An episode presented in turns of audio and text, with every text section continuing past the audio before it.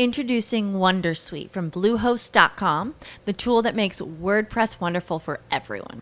Website creation is hard, but now with Bluehost, you can answer a few simple questions about your business and goals, and the Wondersuite tools will automatically lay out your WordPress website or store in minutes. Seriously. From there, you can customize your design, pick your brand colors, and add blocks. No custom theme or coding required.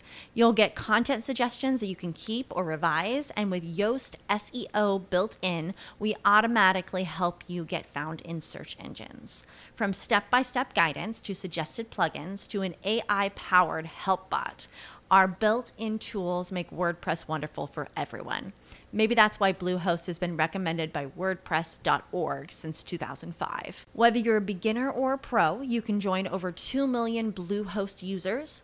Go to bluehost.com slash Wondersuite. That's bluehost.com slash Wondersuite. Caffè 2.0 Internet dalla parte di chi lavora con Valentino Spataro.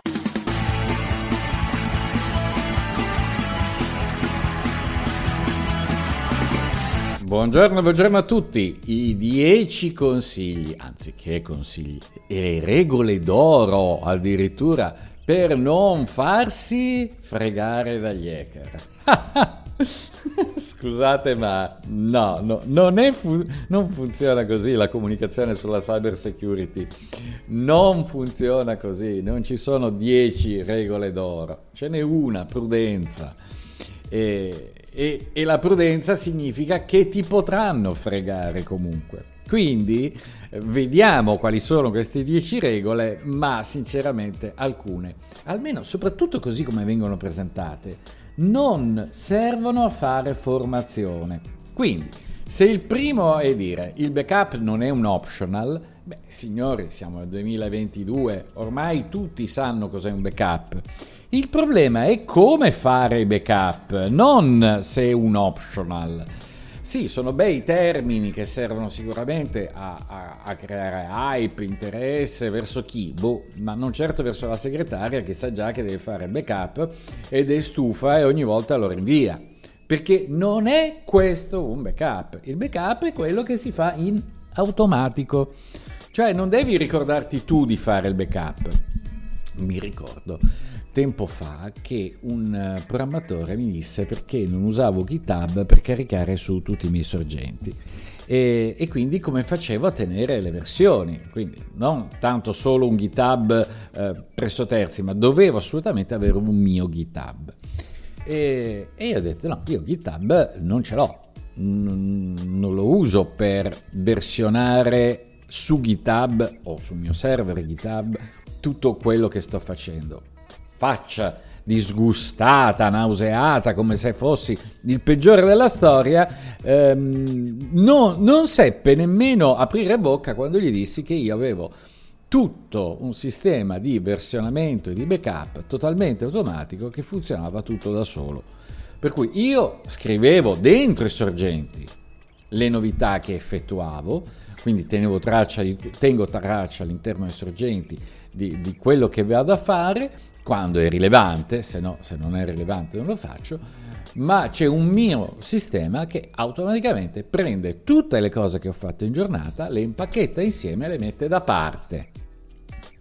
Tutte insieme, facili da prendere e da rimettere su. Quindi, ora, non dico che questa sia la soluzione ideale per tutti, perché attenzione, c'è backup e backup, però andare a dire che il backup non è un optional è come dire se avete sete mi raccomando bevete tanto eh sì quanto è tanto? Dove la compro l'acqua? È tutta un'altra storia. Sono un po' polemico oggi eh, ma sono stufo di sentire queste solite cose. Non cliccare incautamente sul link nelle email che ricevi. Allora cominciamo ad andare sul concreto se ricevete un'email indesiderata, voi cliccate sul, non, eh, sul cancellati dalla newsletter o non cliccate? Non c'è una risposta sì o no. C'è una risposta dipende. Se un italiano, un'azienda famosa e via di seguito, vale la pena cliccare sul non seguo più.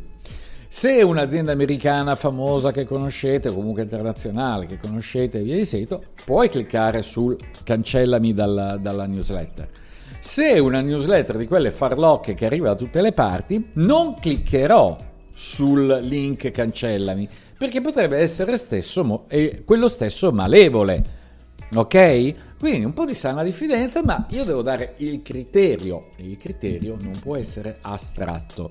Eh, c'è avuto una persona sabato sera durante eh, via Telegram chiede se adesso non me lo ricordo esattamente cos'era se una certa cosa nella privacy si poteva fare in assoluto così in assoluto cos'ha e, e gli rispondevo guarda eh, non è così, bisogna in linea di massima è così, poi bisogna vedere. E risposta, ah ma nel mio caso è così. Eh allora signori, cioè un conto è la questione di principio, vuoi una risposta di principio, poi se vuoi la consulenza su misura, eh, fatene una ragione, mettiamoci d'accordo. Però anche qui nel momento in cui si danno delle informazioni possiamo dire non, chiedere, non cliccare incautamente sui, incautamente sui link delle email. Sì, certo, è così. Ma questo eh, cosa comporta? Comporta anche tutti i comunicati stampa che ricevi? Tutte le mail che ti mandano gli amici?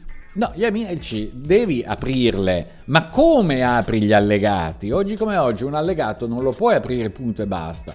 E non basta avere un antivirus che interviene dopo, hai bisogno anche di un antivirus alla fonte.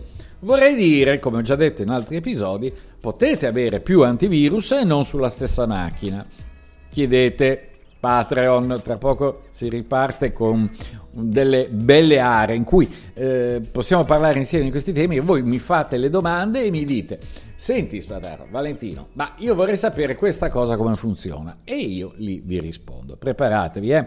Se volete cominciatemi a mandare subito le domande info chiocciolacaffè20.it quindi non fidarsi del capo, ovviamente non condividere le password con altri, eh, password complesse, password sempre diverse, abilitare l'autenticazione a due fattori, su questo sono molto polemico, eh?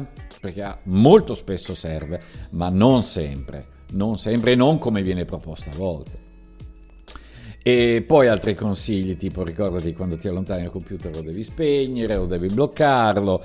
E attenzione alle orecchie e agli occhi indiscreti. Signori, non sono consigli cyber security. Cioè, la segretaria che ha bisogno di formazione. In alcuni studi legali l'ho fatto, sia per gli avvocati che per i praticanti, che per i collaboratori di studio, che eh, per le segretarie là dove ancora ci sono cosa si deve fare, come ci si deve approcciare quando si parte da un bonifico. Cose concrete e non devo andare io dall'esterno a imporre il mio modo di lavorare, devo entrare nel modo di lavorare degli altri per capire. Vi faccio un esempio concreto. L'altro giorno mi manda un, un fornitore mm, per un lavoro una caldaia il, il proprio, eh, la propria fattura con indicato sopra l'IBAN. Io vedo l'IBAN e chiaramente siccome mi occupo di queste cose dico vabbè diamoci un'occhiatina, senza, senza impazzire, però un po' di tranquilla verifica. E questo aspetto della tranquilla verifica non è una cosa che si può dire a voce così e basta Bisogna vedere innanzitutto eh, se lo studio, l'azienda, il professionista, il, il, cittadino, anche il singolo, il consumatore che deve fare un bonifico, ha un sistema per controllare gli IBAN. Perché se non ha nemmeno un sistema per controllare gli IBAN altrui, di che cosa stiamo parlando? Non potrà mai controllare se l'IBAN è cambiato.